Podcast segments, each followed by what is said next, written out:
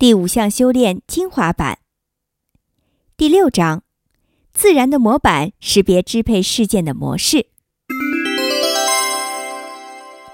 导读：很多人都知道这个故事：一个年轻人掉进水坝，拼命挣扎却游不出来，很快他死了，然后被吸进漩涡，很快又被水流送出水面，推到岸边。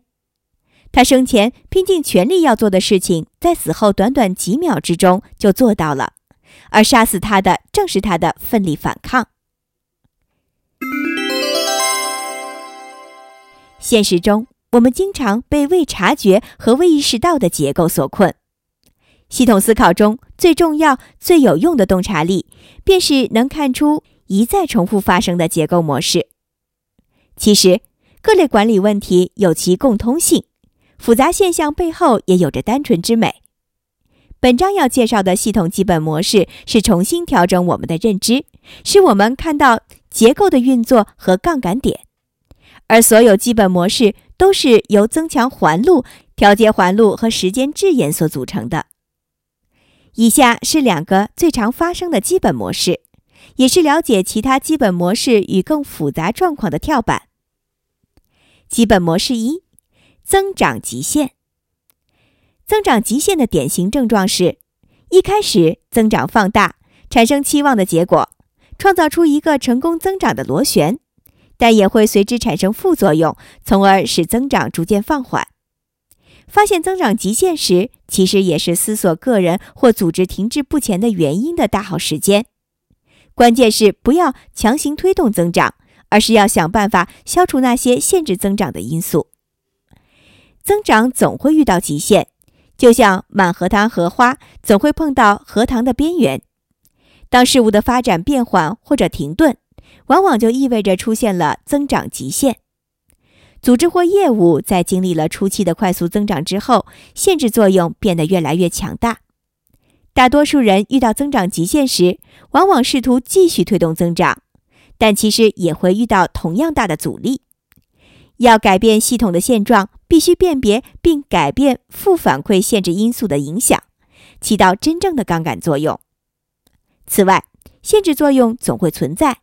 一种限制因素被排除之后，增长就回来了，但新的限制因素慢慢又会出现。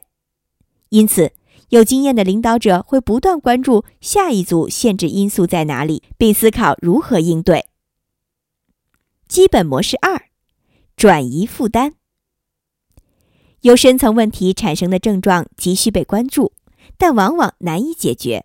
人们容易在过程中把问题转移负担到其他解决方法上。